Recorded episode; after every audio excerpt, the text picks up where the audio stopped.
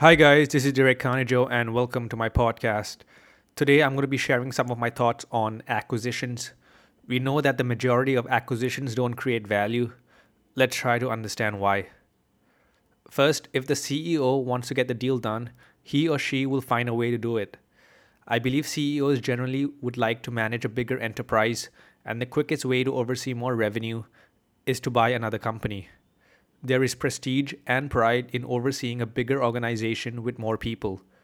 To illustrate my point, the Fortune 500 ranks companies based on their revenue, as opposed to what I consider more important, which are profits and return on capital employed.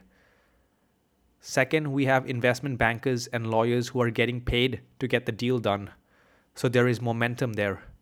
The logic of the deal will be backed by a presentation, rosy projections, and promises of synergies. An interesting exercise is to look at the projections made before the deal and then look at what actually transpired a couple of years later. I guarantee you will see a big difference. These past couple of days, I have been reading the business section of the Bangkok Post. What I often see is that a company will say something like, We're going to spend X billion on growth projects this year, or We are going to spend X billion on acquisitions this year. To me, this doesn't make any sense. By setting a budget like that, the company is forcing itself to spend to spend shareholders' money on projects that might not make any sense. What I especially don't like is acquisitions in unrelated areas. I like companies that are focused. I like people who are focused. And it is easy to tell. At one point, Coca Cola went into many unrelated businesses they bought shrimp farms in Thailand. They bought Paramount Pictures. They went into the wine business.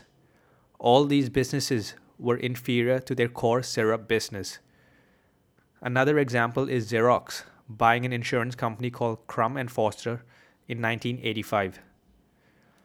You should also check to see how an acquisition is going to be funded. Ask questions such as Is the acquirer using stock or cash? Is their balance sheet already stressed? And is this the best possible use of capital? That's all for today. Subscribe if you enjoyed. Thank you so much for listening.